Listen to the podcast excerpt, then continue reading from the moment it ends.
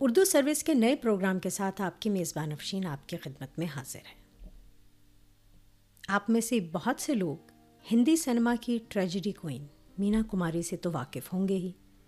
کیا آپ یہ بھی جانتے ہیں کہ وہ ایک شاعرہ بھی تھیں؟ اور ان کا تخلص یا شاعرانہ نام ناز تھا۔ آپ ان کی شاعری مینا کماری ناز کے نام سے ریختہ ڈاٹ کام پر پڑھ سکتے ہیں۔ تو چلیے اس پروگرام کا آغاز کرتی ہوں مینا کماری ناز کی اس غزل سے۔ آغاز تو ہوتا ہے، انجام نہیں ہوتا۔ جب میری کہانی میں وہ نام نہیں ہوتا۔ جب زلف کی کالک میں گھل جائے کوئی راہی، بدنام سہی، لیکن گمنام نہیں ہوتا۔ ہنس ہنس کے جواں دل کے ہم کیوں نہ چنے ٹکڑے؟ ہر شخص کی قسمت میں انعام نہیں ہوتا۔ دل توڑ دیا، اس نے یہ کہہ کے نگاہوں سے، پتھر سے جو ٹکرائے، وہ جام نہیں ہوتا۔ دن ڈوبے ہے یا ڈوبی بارات لیے کشتی، ساحل پہ مگر کوئی کوہرام نہیں ہوتا۔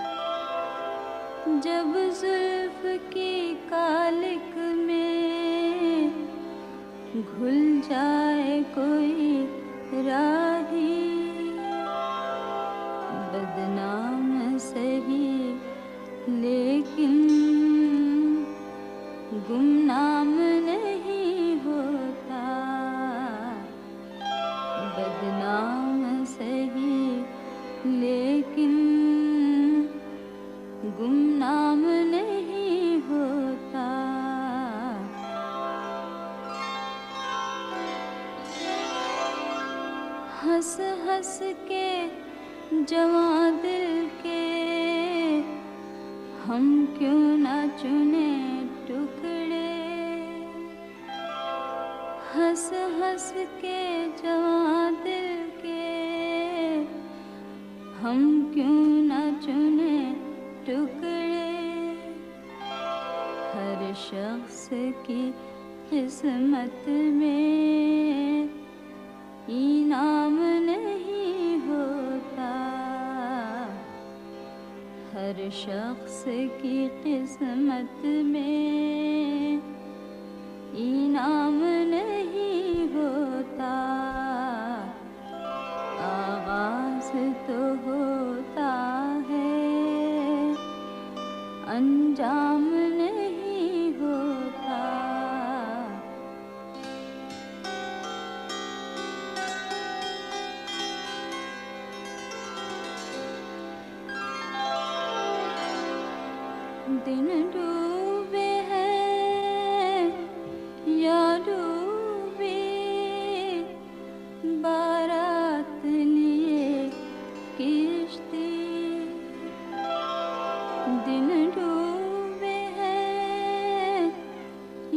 ہیں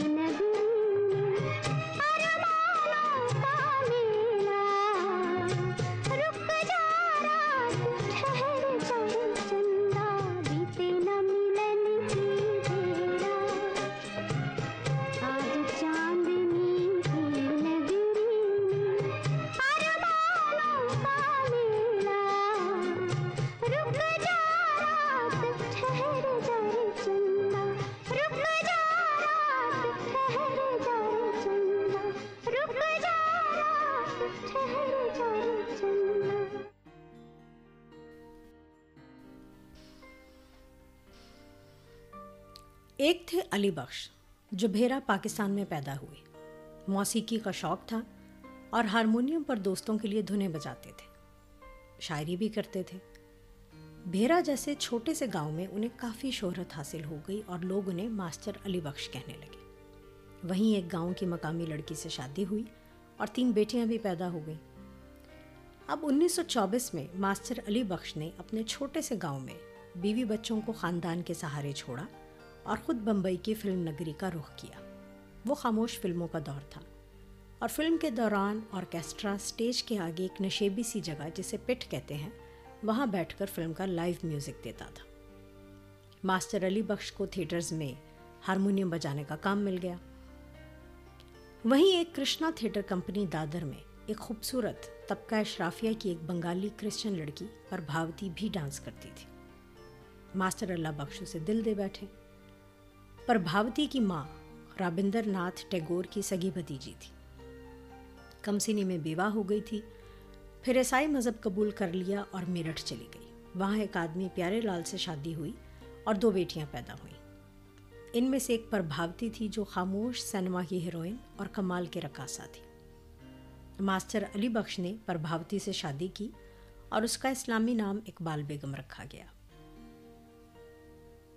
اب میں آپ کو یاد دلاتی چلوں کہ انیس سو بیس کی دہائی کا دور پرفارمنگ اور پروفیشنل آرٹسٹس کے لیے بہت مشکل تھا۔ لوگ اس فیلڈ سے وابستہ لوگوں کو اچھی نظر سے نہیں دیکھتے تھے اور تنخواہیں بھی بہت کم تھیں۔ اس لیے ماسٹر علی بخش اور اقبال بیگم مشکل سے ہی گزر بسر کرتے۔ اوپر تلے تین بیٹیاں پیدا ہوئیں، خورشید ماہجبین اور مدھو۔ ماسٹر علی بخش کو بیٹے کی شدید خواہش تھی۔ لیکن ان کی قسمت میں چھ بیٹیوں کا باپ ہونا ہی لکھا تھا۔ تین بیٹیاں پہلی بیوی سے تھیں اور تین دوسری بیوی سے ہوئیں۔ ماسٹر علی بخش اور اقبال بیگم کی دوسری بیٹی، جو یکم اگست انیس سو بتیس کو پیدا ہوئی، بہت پیاری تھی۔ اس کا نام ماہ جبین یعنی چاند سے چہرے والی رکھا گیا۔ اقبال بیگم کچھ عرصے بعد بیمار ہو گئی اور اب کام چھوڑنا پڑا۔ گھر کا خرچ چلانا مشکل ہو گیا۔ تو بڑی بیٹی خورشید فلم اسٹوڈیوز میں کام کرنے لگی۔ اب ماسٹر علی بخش دوسری بیٹی چار سالہ ماہ جبین کو بھی اسٹوڈیوز لے جانے لگے۔ اور روز کسی نہ کسی فلم ڈائریکٹر سے ملتے اور بچی کا تعارف کراتے کہ اگر چائلڈ آرٹسٹ کی ضرورت ہو تو اسے کاسٹ کیجیے۔ اسی طرح ایک دن ماں جبین کو چائلڈ آرٹسٹ کے طور پر ایک فلم لیدر فیس میں ہیرو جے راج کی بیٹی کا رول مل گیا۔ ماں جبین نہ تو گھبرائی، نہ شرمائی کیمرے کی آنکھوں میں آنکھیں ڈال کر اپنی لائنز بول دی اس دن ماہ جبین کو پچیس روپے ملے، جو انیس سو چھتیس میں اس چھوٹے سے رول کے لیے بہت بڑی رقم تھی۔ اور پھر وہ پروڈیوسرز فلم ڈائریکٹرز کی نظر میں ایسا آئی کہ کام کی پھر زندگی بھر کمی نہ ہوئی۔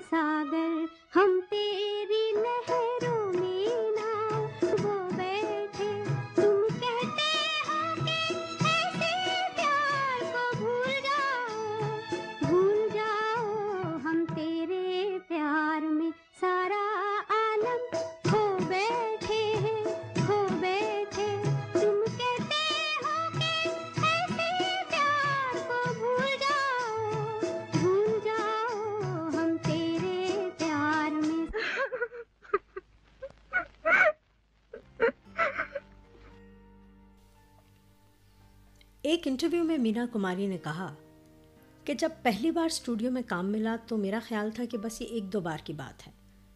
پھر میں بھی واپس باقی بچوں کی طرح روز کھیلوں گی اور اسکول جاؤں گی، لیکن ایسا نہیں ہوا۔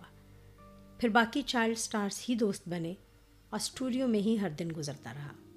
مجھے کتابیں پڑھنے کا شوق تھا اور میری کہانیوں میں دلچسپی دیکھتے ہوئے اسٹوڈیو والے مجھے پڑھاکو مہاجبین بلاتے۔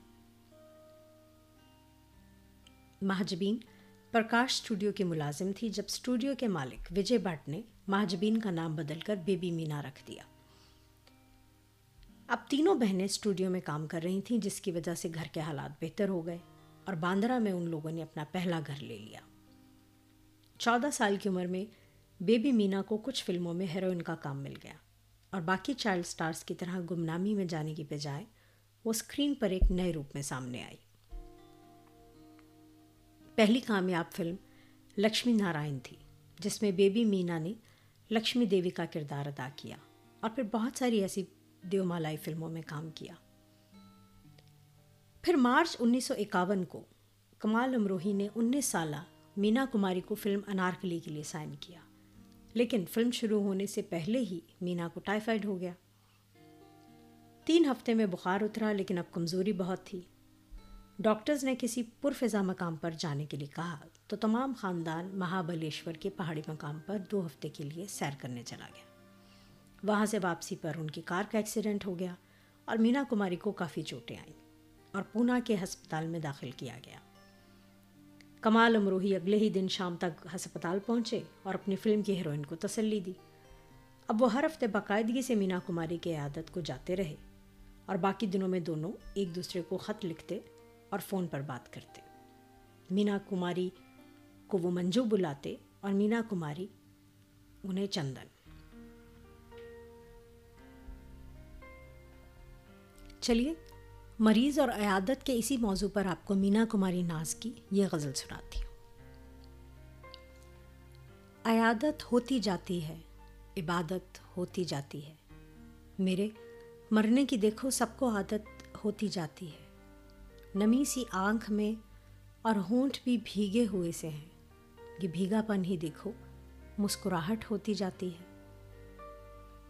تیرے قدموں کی آہٹ کو ہے دل یہ ڈھونڈتا ہر دم، ہر ایک آواز پہ ایک تھر تھراہٹ ہوتی جاتی ہے۔ یہ کیسی یاس ہے رونے کی بھی اور مسکرانے کی۔ یہ کیسا درد ہے کہ جھنجھناہٹ ہوتی جاتی ہے۔ کبھی تو خوبصورت اپنی ہی آنکھوں میں ایسے تھے۔ کسی غم خانہ سے گویا محبت ہوتی جاتی ہے۔ خود ہی کو تیز ناخنوں سے ہائے نوچتے ہیں اب۔ ہمیں اللہ خود سے کیسی الفت ہوتی جاتی ہے۔ تو مینا کماری کو ہسپتال سے چار مہینے بعد چھٹی ملی، لیکن ان کا ایک ہاتھ عمر بھر انہیں تکلیف دیتا رہا اور کبھی مکمل طور پر ٹھیک نہیں ہوا۔ اب گھر واپس آنے کے بعد روزانہ رات ساڑھے گیارہ بجے سے صبح پانچ بجے تک کمال، امروہی اور مینا کماری فون پر بات کرتے۔ فلم انارکلی ٹھپ ہو گئی کیونکہ پروڈیوسر کسی وجہ سے دیوالیہ ہو گیا۔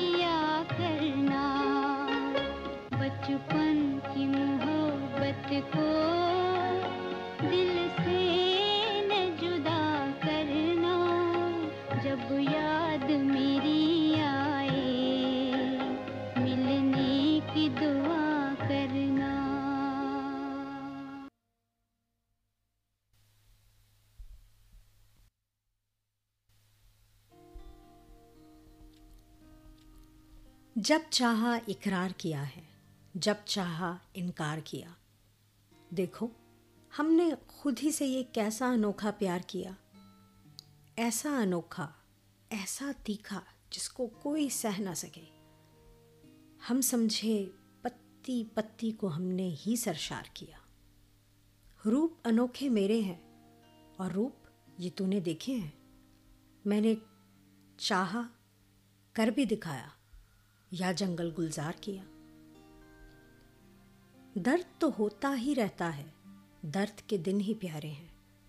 جیسے تیز چھری کو ہم نے رہ رہ کر پھر دھار کیا۔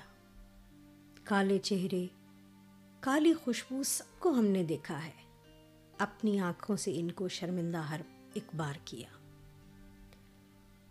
روتے دل ہنستے چہروں کو کوئی بھی نہ دیکھ سکا۔ آنسو پی لینے کا وعدہ ہاں۔ سب نے ہر بار کیا۔ کہنے جیسی بات نہیں ہے، بات تو بالکل سادہ ہے۔ دل ہی پر قربان ہوئے اور دل ہی کو بیمار کیا۔ شیشے ٹوٹے یا دل ٹوٹے، خشک لبوں پر موت لیے۔ جو کوئی بھی کر نہ سکا، وہ ہم نے آخر کار کیا۔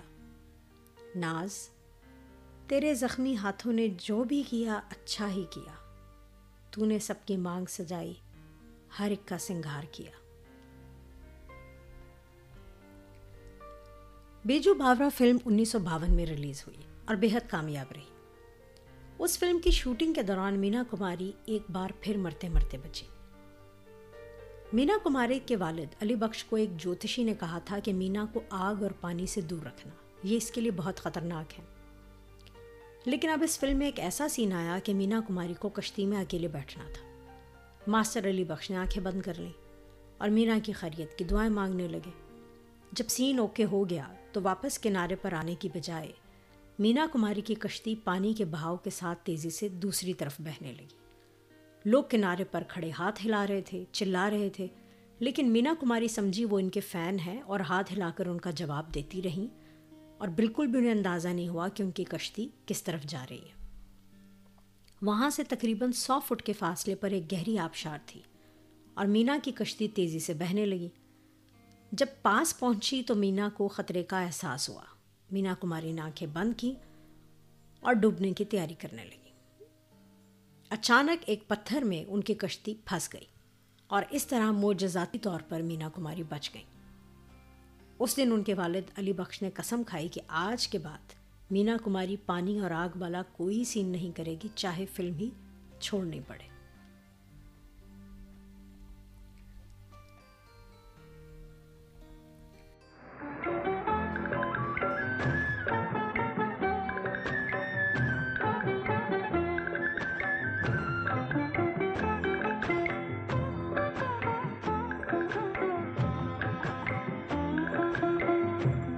دلدار چلو چاند کے پار چلو۔ ہم بھی تیار چلو۔ چلو دلدار چلو چاند کے پار چلو۔ ہم بھی تیار چلو۔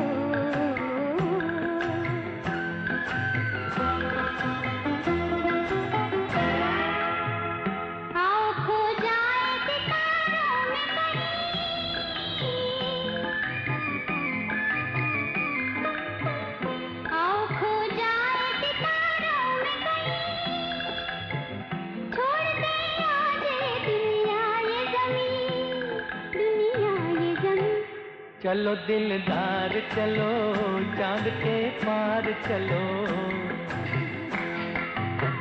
ہم تیار چلو۔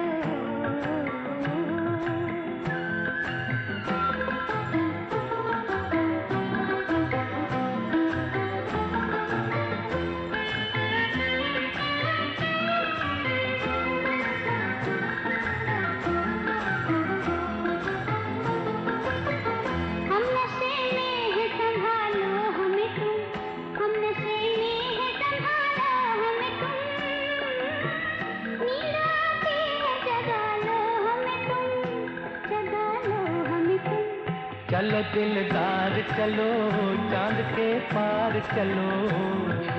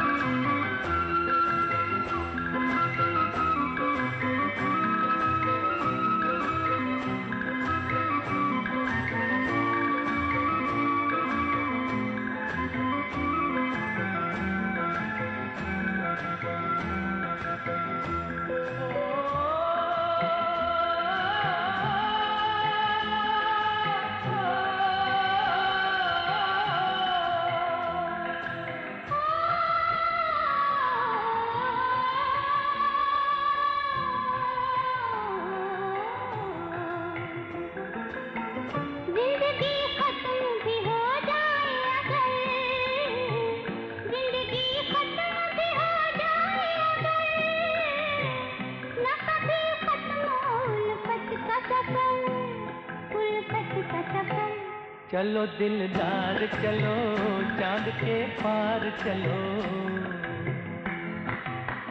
ہم بھی تیار چلو۔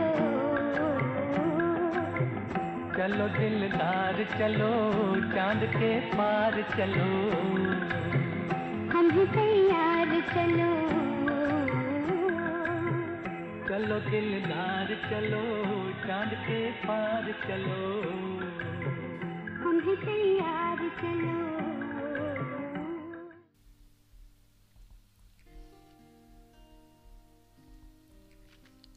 چودہ فروری انیس سو باون کو ماسٹر علی بخش نے مینا کماری اور مدھو کو فزیو تھراپی کے لیے ڈاکٹر کے کلینک پر چھوڑا اور وہاں سے مینا کماری اور مدھو ایک اور کار میں بیٹھ کر کمال امروہی کے گھر پہنچی جہاں مینا کماری اور کمال امروہی کا نکاح ہوا اور نکاح نامے پر مینا کماری نے ماہجبین کے نام سے دستخط کیے یہ شادی کافی عرصہ چھپی رہی، لیکن آخر ان کے والد کو کسی نے خبر کر دی۔ وہ کافی سمجھاتے رہے، لیکن مینا کماری نے کمال امروہی سے شادی نبھانے کا فیصلہ کر لیا۔ وہ بہت مصروفیت کے دن تھے اور مینا کماری اس سال پانچ فلموں میں کام کر رہی تھیں اسی سال کمال امروہی نے فلم دائرہ شروع کی۔ امینا کماری نے وہ بھی سائن کر لی، لیکن اپنے والد کو نہیں بتایا۔ چونکہ اس فلم کے لیے تاریخیں نہیں تھیں اور باقی کام چھوڑ کر اسے کرنا تھا اسی بات پر باپ بیٹی میں جھگڑا ہوا۔ مینا کماری نے کہا کہ وہ اپنے شوہر کی فلم ضرور پوری کریں گی، چاہے باقی پروڈیوسرز ناراض ہو جائیں۔ مینا کماری ایک دن مشہور فلم ڈائریکٹر محبوب کی شوٹنگ چھوڑ کر کمال امروہی کی فلم کے لیے چلی گئی۔ واپسی پر ماسٹر علی بخش نے ناراضگی میں دروازہ نہیں کھولا اور یوں مینا کماری اس شام کمال امروہی کے گھر آ گئی اور پھر یہ شادی خفیہ نہ رہی۔ اب مینا کماری کی تمام فلموں کے کانٹریکٹ کمال امروہی اور ان کے سیکرٹری باکر کے ہاتھ میں تھے۔ اور شادی کے ان گیارہ سالوں میں مینا کماری نے پچاس کامیاب فلموں میں کام کیا۔ مینا کماری کی مقبولیت اور مصروفیت دن بدن بڑھتی رہی۔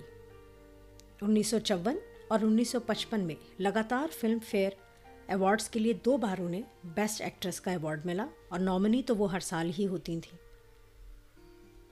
اب اس ہستی بستی زندگی میں دڑاڑیں پڑنے لگیں۔ شادی سے پہلے رات بھر فون پر کمال امروہی سے بات کرنے اور دن بھر کام کرنے سے مینا کماری کو آہستہ آہستہ بے خوابی یعنی انسومنیا کا مرض لاحق ہو چکا تھا۔ اب وہ نیند آور گولیوں سے ہوتے ہوئے شراب نوشی کا بھی سہارا لینے لگی۔ کمال امروہی جو لاجواب فلموں کے خالق تھے، گمنامی میں جانے لگے۔ اب ان کا کام صرف مینا کماری کے مینیجر کے طور پر فلموں کی تاریخیں دیکھنا تھا۔ ایک فلم پریمیئر پر سہراب مودی نے مینا کماری کا تعارف مہاراشٹرا کے گورنر سے کروایا اور کہا کہ یہ ہے مشہور اداکارہ مینا کماری اور یہ ہے ان کے شوہر کمال امروہی۔ اس سے پہلے کہ گورنر صاحب کچھ کہتے، کمال امروہی نے کہا، میں ہوں کمال امروہی اور یہ ہے میری بیوی مشہور ایکٹریس مینا کماری۔ یہ کہہ کر کمال امروہی مینا کو قلعہ چھوڑ کر وہاں سے چلے گئے۔ ایسے واقعات روز ہونے لگے۔ جیسے جیسے مینا کماری کی مقبولیت میں اضافہ ہوتا گیا کمال امروہی اسٹارڈم کے آگے ٹھہر نہ سکے۔ طویل جھگڑوں کے بعد مینا کماری انیس سو چونسٹھ میں کمال امروہی سے الگ ہو گئی اور اس علیحدگی کی قیمت انہیں اپنے گھر میں بہت سارے رشتہ داروں کو رکھ کر چکانی پڑی۔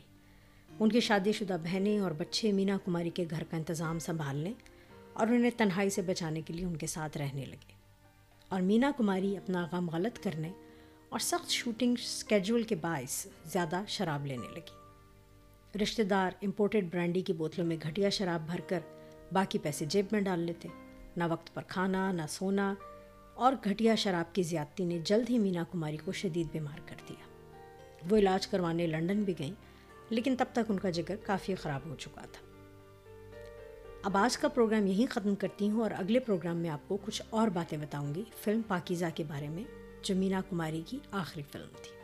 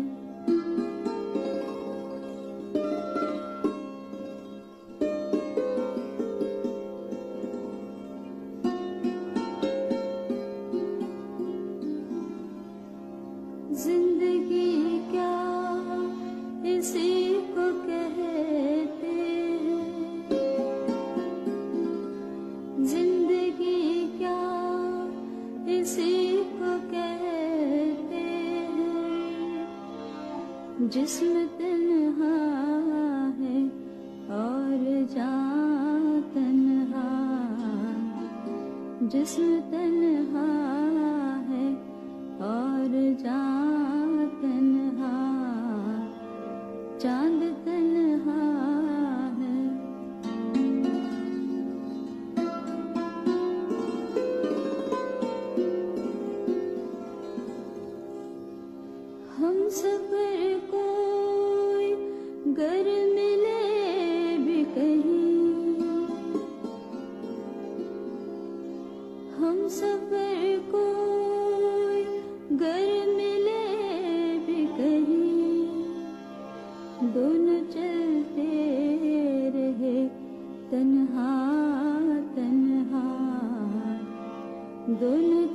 چلتے رہے تنہا